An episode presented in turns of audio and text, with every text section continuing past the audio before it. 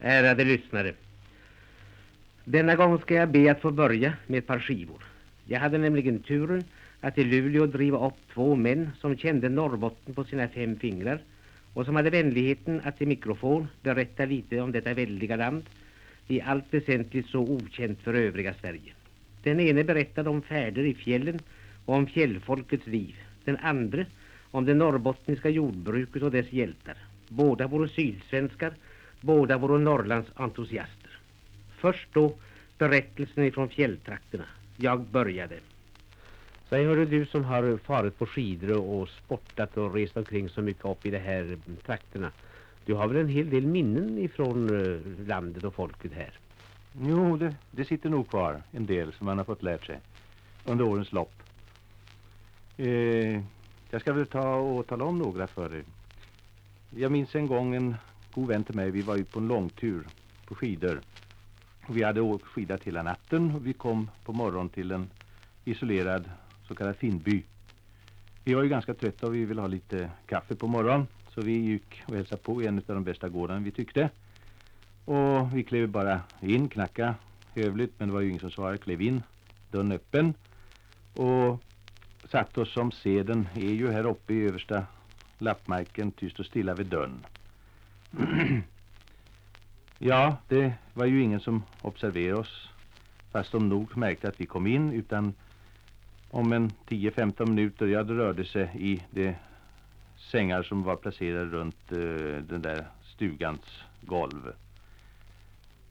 Och rätt som det var så kastades ju en stor eh, uh, fårskinnsfäll upp och en, en kvinna stiger upp klädd i ganska unik nattkostym eh, tyckte jag åtminstone på den tiden. Hon var eh, klädd i en stickad yllekjortel. Röd var den så det skrek i ögonen på mig. Och för övrigt hade hon ingenting mer på sig.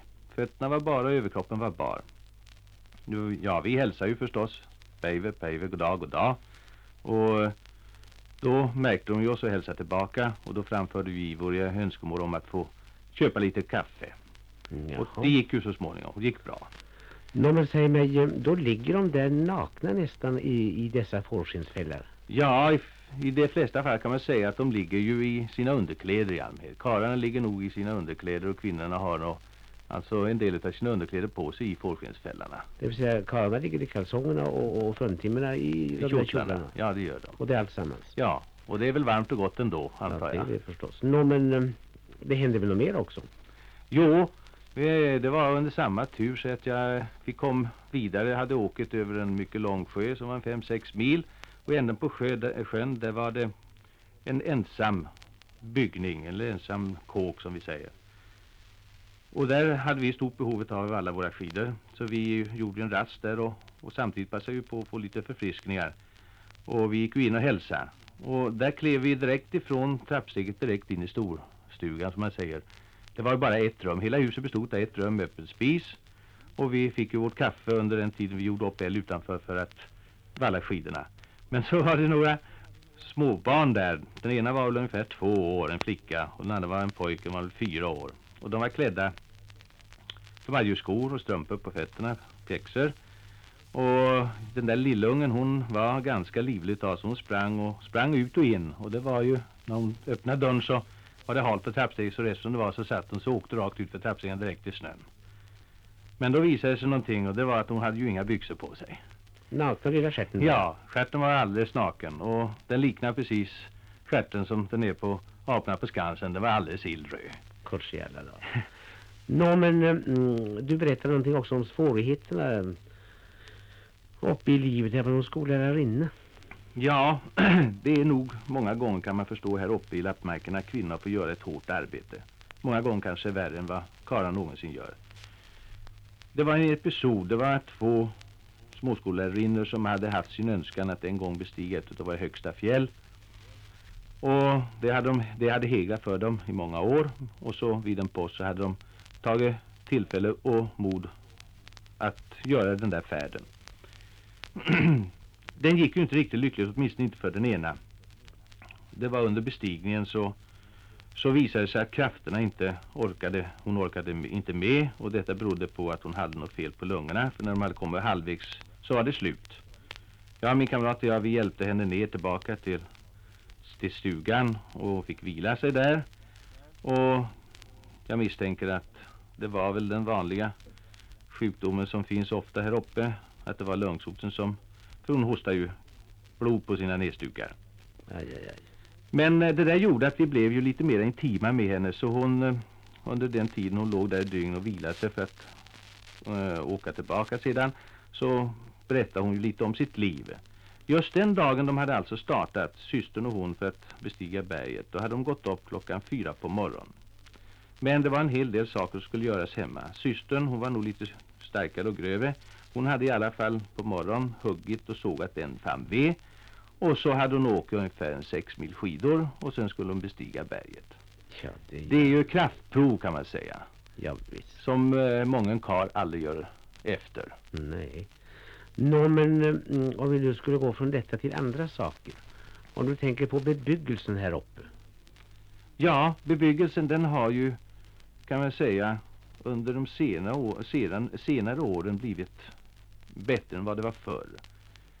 Även om, även om man, ja, även om man ser både på privat och på, och, och på um, de mera offentliga byggnaderna, vi säger gästgivargårdar, hotell och sådant, så har det varit de sista åren en betydligt förbättring i, i eh, byggnader. En gammal gästgivargård som förr i världen man var faktiskt rädd för att flytta in på eller ta in på, där man också fick kanske både det ena och andra med sig när man for på morgonen. Den är numera ombyggd helt och hållet.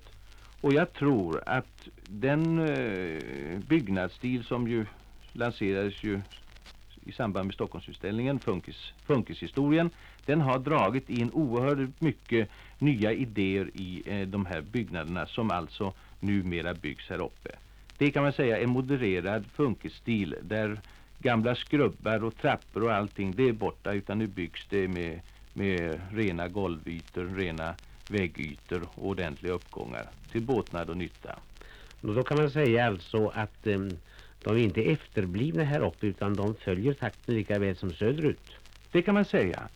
Alltså det är nog mycket eh, kan man, radion, det är mycket tidningar och sådant som har inverkat att folk om de ska skaffa sig något nytt, speciellt det som ska vara av mera beståndande värde, de vill ha det som alltså är det sista skriket.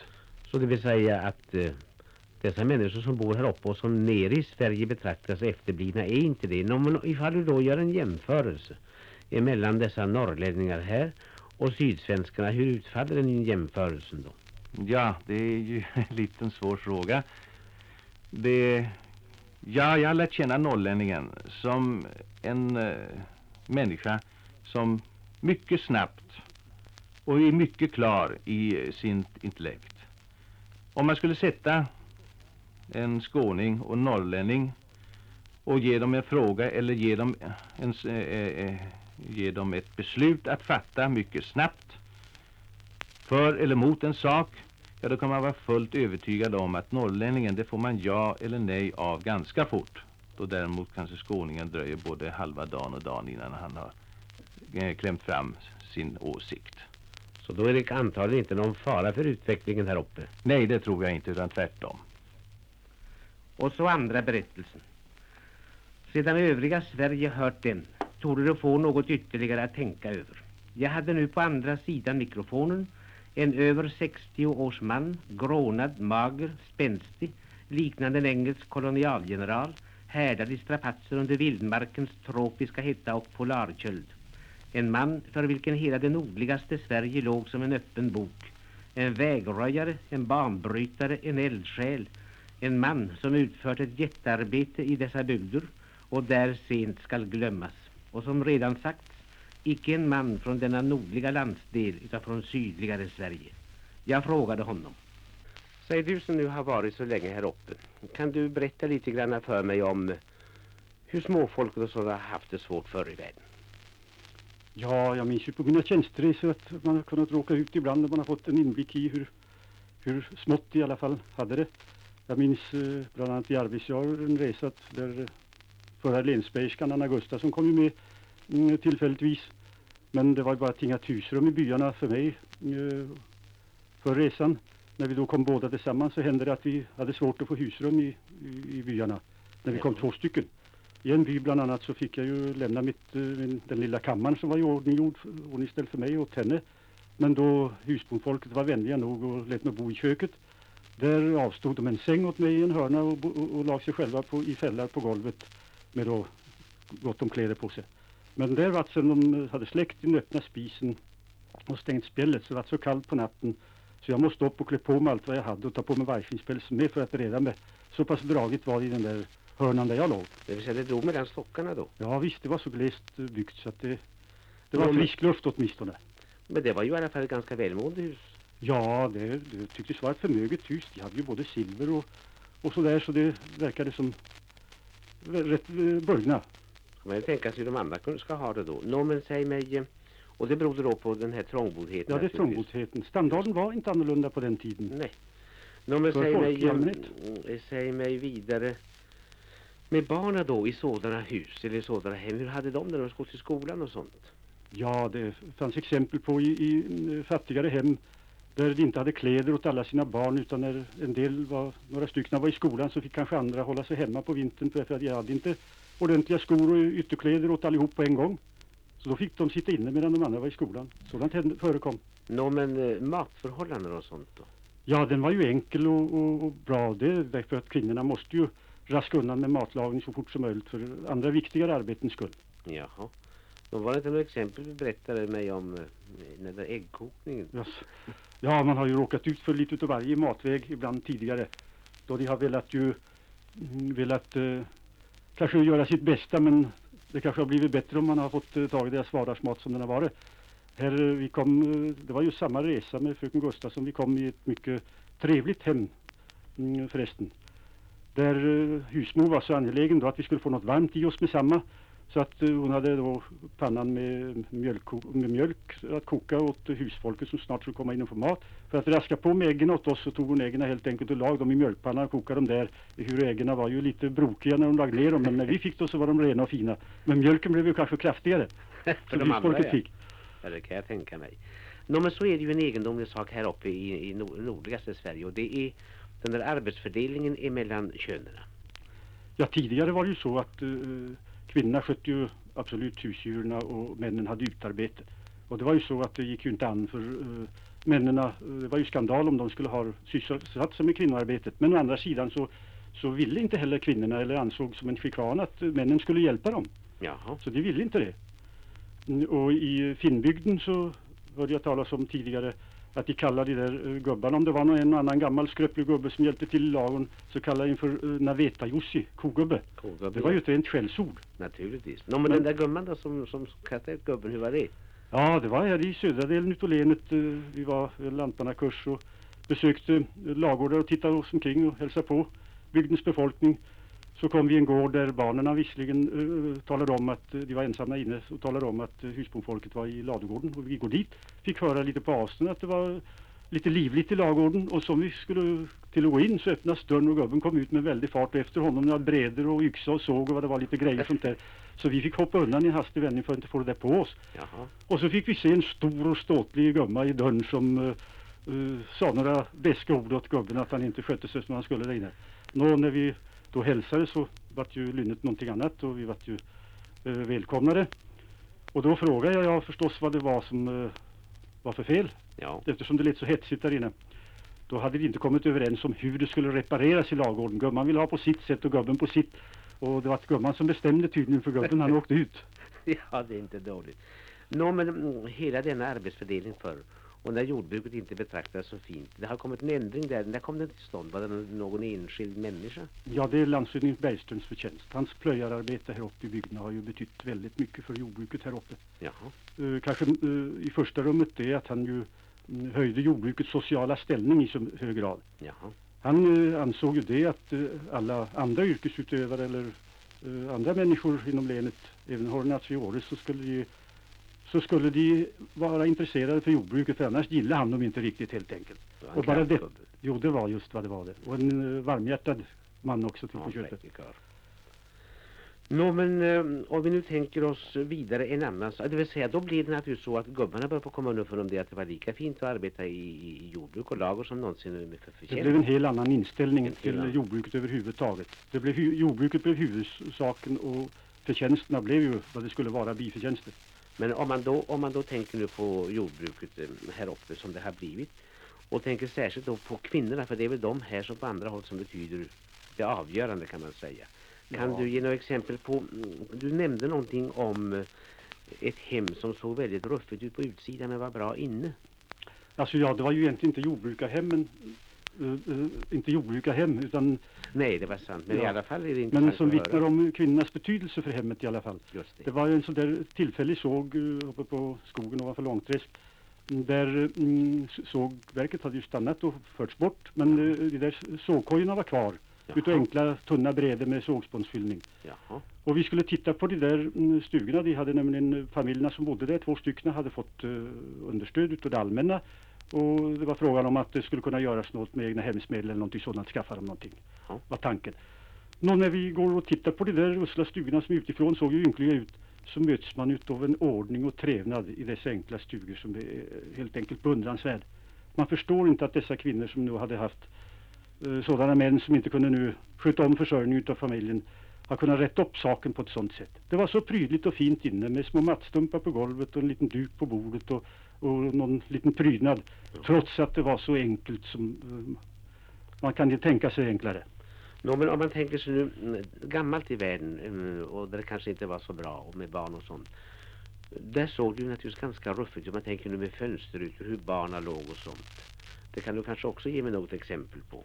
Ja, det händer ju. I allmänhet så har de ju uh, skött sina bostäder och underhållit väl. Men det finns ju naturligtvis en annan slarver här också som inte har brytt sig om att sköta om sitt och då förfaller det förstås. Det kan bli fönsterytor i hus och stoppade i ett, eh, en kudde istället. Men det kan, förekommer väl överallt i vårt Ja. land kanske på samma sätt. Jajamän. Eller laga inte ett uh, brotrappen till exempel. Något sånt där. Eller... Och barnen, hur ligger de då? Ja, det har man ju sett exempel på i fattigare hem att de kan ligga en sån där träbrits där de har halm att ligga på bara och någon, någon täcke eller någonting sånt där på sig. Ja. Allra enklaste. Nå, men ge mig exempel på någon bra familj. Var det inte en där i eh, någonstans i Pitetakten? Alltså den där kolonisatören Myrgustav ja. Ja. Ja det var, är ju en som har ju gjort en uh, vällovlig gärning i det här länet måste man säga. Han har börjat ju själv med två tomma händer, har varit uh, arbetare eller dräng som det hette på den tiden på, hos Storforsbolagets inspektor där i Lillpite och köpte sedan ett förfallet hemman som födde ett par kor då. Sedan har han arbetat upp det så han har ju ett, eh, haft ett tiotal kor, avstått till sina barn, Hur många barn hade han? 15 barn och ändå reder han sig och reder sig gott. Det är fina saker. Jo, det är sällsynt att det, det kan vara som ett föredöme för många som klagar i dessa tider över jordbruket. Han har låtit um, uh, ungdomarna flytta ut på mm, dels uh, fäbodarna som har förvandlats till hemman, dels har han försökt att skaffa dem egna hemsmedel åt hemman. Så han koloniserar på sitt sätt i, i Lillpite by tydligen. Genom sina barn. Men genom sina barn ja. Det är en duktig karl. Och i Arvidsjaur var det också någonting va? Ja, det finns ju en, Danielsson i Myr, eh, Stormyrheden. Han eh, har ju också skött sig förträffligt. Utan vägar som han har varit ända till kanske för en 8-10 år sedan så har han ju där odlat upp i ödemarken en gård på kanske 10-15 hektar. Där har han ju lämnat, eh, gubben är ju gammal, lämnat åt sina barn så det är nu fyra stycken som har delat det hemmanet. Nu har de fått väg så det växer upp en liten by tack vare hans kolonisationsarbete. Men så har gubben fått också guldmedalj utav sällskapet för sitt välförhållande. Ja, det var han värd. Nå, men om du nu sammanfattar dina mm, synpunkter på hur det var förr i världen och hur det är nu. Vad anser du då vara det avgörande i denna gärning här uppe? Ja, det avgörande är naturligtvis den personliga dugligheten. Det är det Ja. viktigaste. För jordbruket är ett sådant yrke så det kräver duglighet kanske mer än de flesta andra yrken. Det är inte så att en som oduglig passar till jordbrukare, inte som det var förr i världen. När han inte duglig till någon annat så skulle han bli jordbrukare. heter det. Ja, det var så då, men nu är det annat. Nu är det annat ja. Nå, men mm, denna person, alltså personligheten i första hand är avgörande. ja. Och särskilt kvinnan. Kvinnan betyder mer i det fallet än mannen. Ja. Men sedan kommer vi in på undervisningen då. Ja, eh, skulle man kom, ta upp frågorna i ordning så kanske sedan det skulle behövas lite rörelsekapital för alla dessa som får börja med två tomma händer här. De har förfärligt svårt att komma tillräckligt fort fram. Ja. Familjen växer fortare än, än eh, tegarna kanske. Ja. i saknad på rörelsekapital. Men ska det bli en ytterligare utveckling i denna moderna tid med, där jordbrukarna tagit själva hand om avsättningen och gör sina affärer själva och sina inköp och sådär. Så det är ju påtagligt att det krävs ju betydligt mycket mera kunnighet hos jordbrukarna och även för att kunna tillämpa de vetenskapliga resultaten på jordbrukets område. Det är ordentlig utbildning i jordbruket, jordbruksskolor för Norrland. Det är vad som krävs. Och nyodling? Och nyodling, ja det tror jag det måste, detta land måste koloniseras. Mycket mera folk som ska utnyttja de stora uh, väldiga naturliga möjligheterna som vi har här uppe. Vi kan ju aldrig till, tillvarata dem utan att det blir mera folk här. Men då menar du det, att med dessa mm, krav tillgodosedda så kan det bli ett bra jordbruksland här uppe? Det är framtidslandet. Det var med en blandning av nyfikenhet och respekt som jag efter en dylik presentation följande morgon lämnade Luleå och fortsatte upp mot detta framtidsland med dess entusiastiska ledare och dess folk som tydligen var av hårt och säkert virke. Och det kan jag säga redan här, att hela stämningen där uppe i nordligaste delen av Sverige är en helt annan än i övriga delar, resten av Norrland icke undantagen. Det beror på många faktorer. För det första är naturen av en storhet som icke någon annanstans i landet och luften av en renhet och höghet som fyller den med en säregen lätthet. Det förvånade mig inte att jag bland alla läkarna på resan fann den största entusiasmen just för dessa bygder, övre Norrbotten och Lappland. De som var där trivdes där, de som hade varit där saknade den tiden. Men alla dessa läkare tränade och trimmade i en stor och upplyftande natur, ställda som ledare, lärare, vårdare och fostrare för en befolkning av naturbarn, hade allesammans en känsla av socialt och nationellt ansvar som gav dem en särskild prägel och som därmed även gav undersökningen där uppe en annan prägel än längre söderut. Man fick en känsla av att bevittna utbyggandet av Sverige av gammal svensk odling, både materiell och andlig, i trakter där björn och varg och andra vilda djur sedan tidernas morgon regerat nästan ostört, men där människan nu äntligen på allvar trädde fram i ljuset ur det skogsdjup där hon dvalts i sekler som en främling och ett nådejon. Nu var det hon som tog detta väldiga naturens rike i besittning. Och folket sett med provinsialläkare ögon. Jag sitter hos den sista läkaren nere i kustlandet. Han säger Folket här består dels av hemmansägare och dels av småbrukare med extra arbete i industriens tjänst i form av flottning och skogshygge. Den senare kategorin vill dock helst även kallas hemmansägare. Han fortsatte. Vattenfrågan är mycket svår i dessa trakter. I vissa byar måste man hela vintern bära från älven, från någon sjö eller från vissa brunnar som ger mera rikligt. Min önskan är att hela denna ytterst viktiga fråga ägnades mer uppmärksamhet. Det finns en annan hygienisk olägenhet i dessa trakter som också borde ägnas en allvarlig uppmärksamhet. Det är avträdena. De befinner sig i en liten byggnad i samband med laggårdarna och är försummade och iskalla. Denna fråga är nämligen av den största betydelse ur sanitär synpunkt i dessa kalla bygder. När det är minus 30-40 grader ute, kanske snöstorm och så vidare, har folket självklart olustkänslor vid tanken på att pulsa ut i snödrivorna till dessa iskalla, dragiga ställen där vinden tjuter och snön yr och piskar och man spar, vilket lägger grunden till förstoppningar och magsjukdomar. Jag kan ju nämna att mycket för övrigt befinner sig här under full förvandling. Så har man till exempel sedan 1906 då doktor Gustav Neander här hade en försöksstation för Nationalföreningen mot tuberkulos fått denna sjukdom väsentligt minskad sedan han började riva ut de gamla ohygieniska skåpsängarna. Vad som saknas i dessa bygder, sa han slutligen, är blommor, överhuvudtaget prydnadsväxter att öka gårdarnas hemtrevnad med. I vissa byar har man gjort en liten början, men i stort sett finns ingenting. Här borde skolorna ingripa så att ödsligheten övervinns. Så sitter jag uppe i den kanske stoltaste ådal Sverige äger, i Kalixälven. Här verkar inte Sverige, här verkar Asien, Sibirien. Båtarna i älven har en främmande pirogartad form, fast nu har de fått aktersnurra. Ur skogen stiger rök rätt upp som från svedjande eller från lägereldar. Folket går i pjäxor, har finpoko i bältet och företer en blandad rastyp. Här är jag inne i det stora röda, av vita knutar lysande skolhemmens och arbetsstugornas område. Doktorn, en livlig brinnande själ, sitt distrikts goda ande och energiske talesman säger. Här har vi nu, herr Nordström, det rena skogsfolket. Ingen lever i denna kommun på jordbruk mer än en. Utan på skogs- och flottningsarbete fem månader om året. Om de övriga sju månaderna då, så gör de ingenting. Hästarna släpps på skogen och där går de fritt och betar. Ibland kan man få hämta igen dem långt ifrån andra socknar. Men vad lever de på? Utom skogs- och flottningsarbete? Eller ger det nog? Nog! De är helt enkelt skamligt underbetalda för sitt tunga arbete. Det är hela sanningen. Men jag vill tillägga att så är de till på köpet synnerligen dåliga hushållare. Nå, men förbättringsbidragen behövs de då? Och har de använts i större utsträckning? Jo, det vill jag lova. Både att de behövs och att vi har fått och att de har använts. Jag har ett distrikt som är ungefär så stort som hela Blekinge med 8200 invånare och 1200 skolbarn. Nativiteten ligger uppe i 28 promille. Bostäderna är dåliga. Till och med 1937 har vi fått bidrag till 197 bostäder och nu är 169 förbättringar klara. Totalkostnaden har gått till 512 000 kronor. Staten har bidragit med 260 000 och kommunen med 25 000. Nå, är det någonting särskilt som doktorn skulle vilja ha fram som önskemål? Ja, ytterdörrarna. De stängs aldrig. Inte ens om det är 40 grader kallt ute. Hela kvällen står en lykta och brinner innanför farstudörren ända tills dagens arbete är slut. Men varför det då?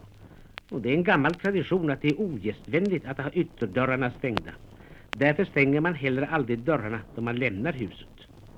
Kan något bättre måla de rester av ett arkadiskt tillstånd som ännu präglar dessa bygder?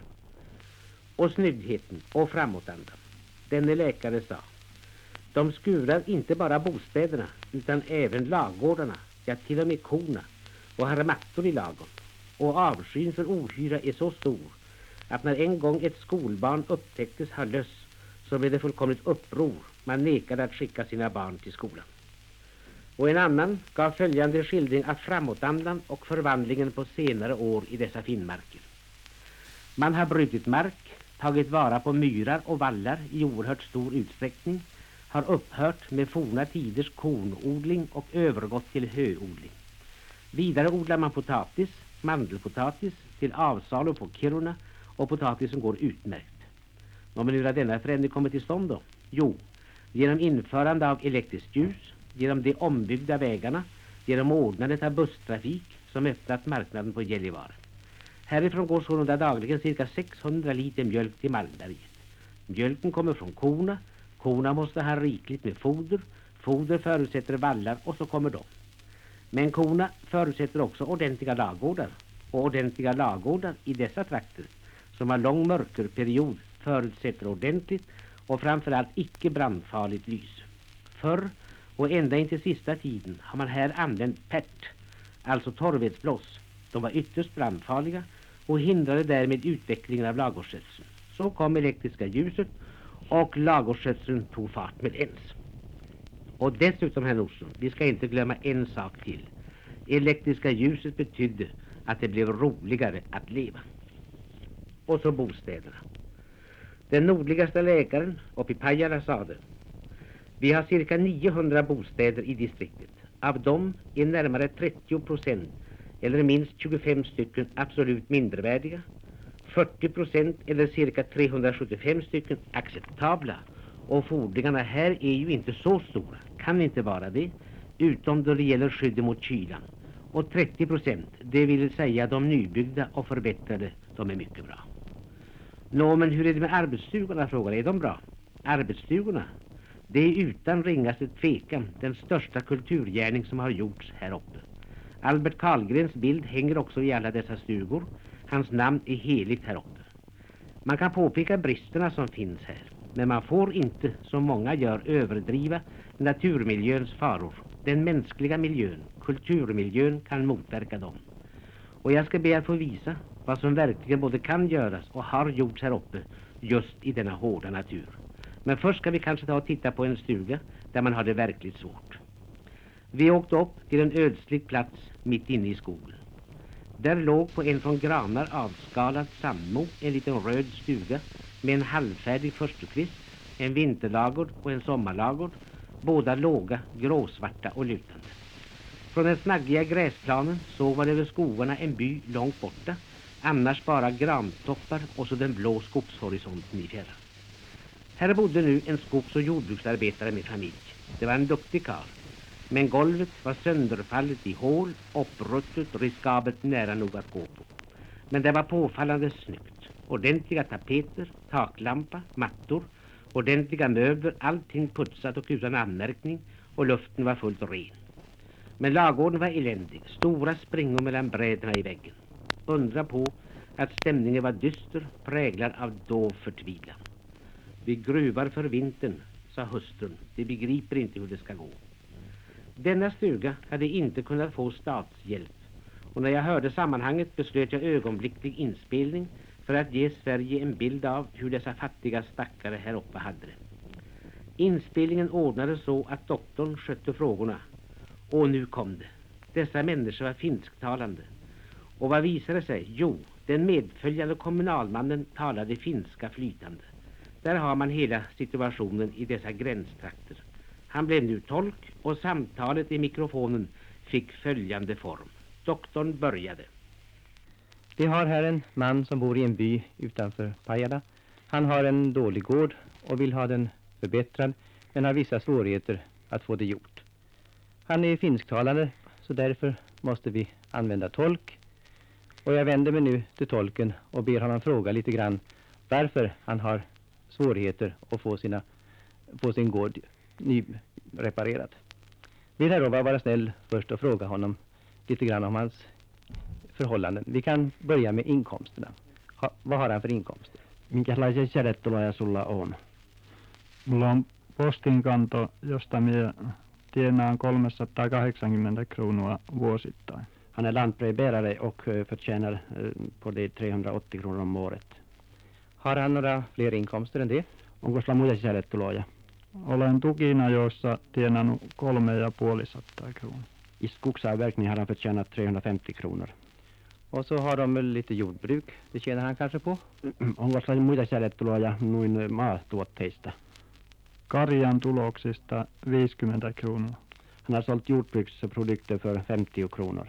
Det gör alltså tillsammans 780 kronor. Nå, har han några skulder? Onko sulla velkoja? On 1800. 1800 kronor. Nå, räntan på det, vad kan han beräkna den till? Mitä se maksat korkoa sitten? 50 kronor vuosittain. 50 kronor om året. Han eh, ville ju nu ha en ny bostad. Vill Rova fråga honom om anledningen till det? Minkäs eh, takia sinä haluat saa uuden äh, asunnon? Mikäs vanhassa on vikana? Vanha on lahonnut ja kylmä talvina. Eh, Den gamla är, är, är, den är genomrutten och kall. Hur pass eh, varmt kan det bli inomhus? Minkäs verran voipi saa lämmintä sisälle? On illalla, kun iltaa 30 ja 35 graadia, niin se on aamulla 6 ja 7 graadia lämmintä kuin herra. Nej, På, på kvällen när det eldas äh, så att det är en 30-35 grader. Då kan det vara 6 och 7 grader på morgonen. Det här gäller alltså nu på Och det vintertid. kalla, den kallaste Kalla tiden. tiden, vintertid. Jo, jag förstår det. Kanske ni vill beskriva bostaden lite grann närmare ändå. Hur är det med eh, trossbotten? Finns det sådan? Minkälainen sinä- sulla asunto? Haluatko selvittää sitä paremmin, kuinka se on? Onko Siinä siinä trossilaatioita? ei siinä ole trossilattiota, eikä ole kruuvallia. Det finns ingen, ingen grund och inga, inga trossbottnar. Utan eh, byggnaden ligger alltså direkt på jorden. Se on, asunto on aivan maa, maata vasten. Ja, Ja, det är det alldeles. Det ligger på marken. Marken. Be honom i det här sambandet beskriva lagården lite närmare. Hur är den beskaffad? Minkälainen navetta on? navetta on vanhaa ja lahonnut ja La- Ladugården är, är gammal och, och ö, genomrutten. Hur går det för kreaturen då att klara sig över den kalla? Kuinka Vintertid. eläimet saattavat pärjätä No, siinä on- talven aikana? se on hyvin lämmittää illan aamun, niin se yön pärjäävät siinä eläimen lämpimyydestä. När, eh, när det värmes eh, morgon, eh, kväll och, morgon och kväll så då kan det genom att det är mycket kreatur så kan de klara sig. Tarvitseekos muuta, suo, muuta lailla, muulla lailla su- suojella? No lumeen luohan ympäri ulkopuolella. Sen skottas det snö runt om väggarna utanför, utantill. Jaha. Nu ville vi höra lite grann närmare om svårigheterna för honom att få bostadsbygget igång.